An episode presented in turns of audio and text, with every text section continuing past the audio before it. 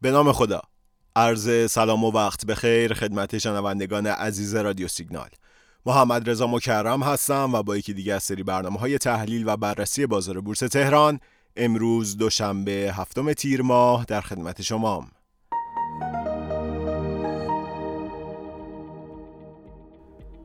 دیروز یک شنبه شش تیر ماه شاخص کل بورس اوراق بهادار تهران ششمین روز صعود متوالیش رو ثبت کرد.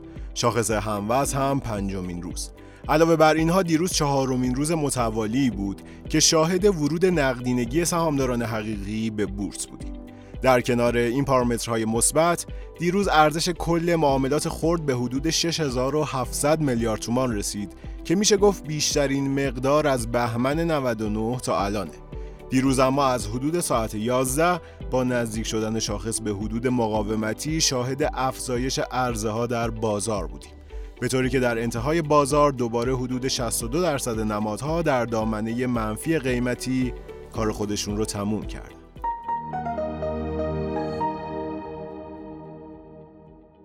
خب با توجه به اینکه ارزش صفهای خرید به بالای هزار میلیارد تومان رسیده و سرانه خرید و فروش حقیقی ها در حدود 15 میلیون تومان قرار گرفته میشه گفت بورس نسبت به هفت ماه گذشته وضعیت متعادل تری پیدا کرده. به طوری که شاهد ادامه خروج پول از صندوق های درآمد ثابت و ورود اونها به بازار سهام هستیم. روند دلار هم توی چند روز گذشته یه رشد کوچولوی نسبی رو داشته و ظاهرا احتمال بینتیجه موندن مذاکرات برجام متاسفانه روز به روز داره بیشتر میشه. خب در صورت رشد تدریجی قیمت دلار و قیمت‌های جهانی انتظار اینه که نوسانات مثبت بورس ادامه داشته باشه.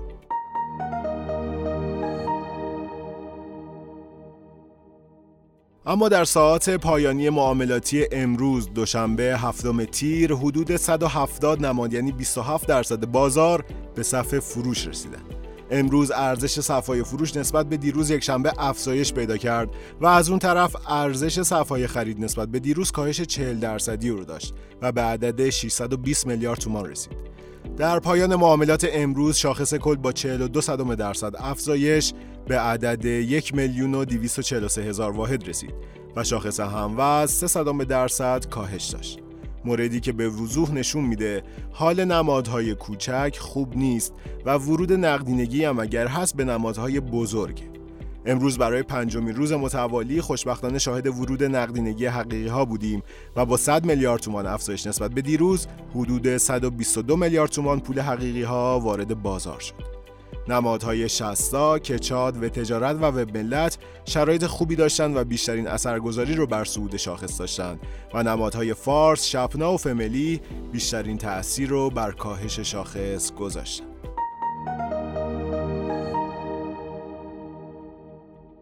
خب بورس چند هفته است که روند بهتری داره و سهامدارا بعد از اون ریزش سنگین نه ماهه الان حس بهتری رو نسبت به بازار دارن. در مورد 60 خیلی از تحلیلگرها معتقدند افزایش سرمایه احتمالی 1200 درصدی 60 با این همه زیر مجموعه اثرگذار می‌تونه تاثیرات روانی مثبتی بر بازار داشته باشه چرا که بورس ما لیدر محوره و توی دوره های زمانی مختلف گروه ها و نمادهای مختلفی لیدر بازار بودن تحلیلگرها میگن تجدید ارزیابی صورت گرفته روی 60 و شرکت های زیر مجموعش می‌تونه واسه بازار مفید باشه و ممکنه در آینده 60 نقش لیدر بازار رو بازی کنه.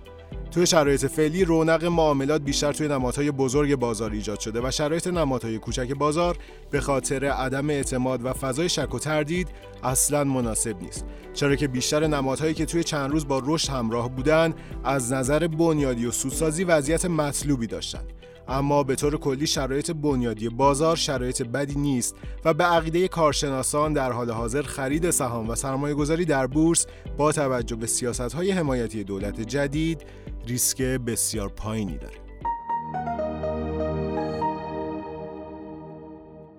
و اما از نظر تکنیکالی ببینید دوستان با توجه به نزدیک شدن خیلی از نمادهای شاخصساز به حدود مقاومتی مهم و تعیین کنندشون و با توجه به اینکه رفتار کلیت بازار طی 15 ماه اخیر متأثر از نمادهای بزرگ و شاخصساز بوده به نظر می‌رسه برای خرید توی این نمادها و کلیت بازار باید بیشتر از گذشته دقت کنیم.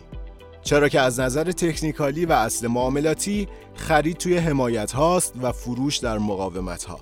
و در حال حاضر با توجه به اینکه اکثر نمادهای شاخصساز به سطوح مقاومتی کوتاه مدت خودشون رسیدن برای خرید یا باید منتظر تثبیت بالای این مقاومت ها بود و یا منتظر اصلاح قیمتی و خرید در سطوح پایین تر باشیم خب شنوندگان عزیز پادکست های ما از طریق اپلیکیشن سیگنال وبسایت آی سیگنال آر و یا کانال های تلگراممون در دسترسه بازخوردهایی که شما به ما میدین نه تنها انگیزه ما رو برای ادامه این مسیر دوچندان می‌کنه بلکه ادامه مسیر متناظر با نیازهایی که شما دارین پیش خواهد رفت.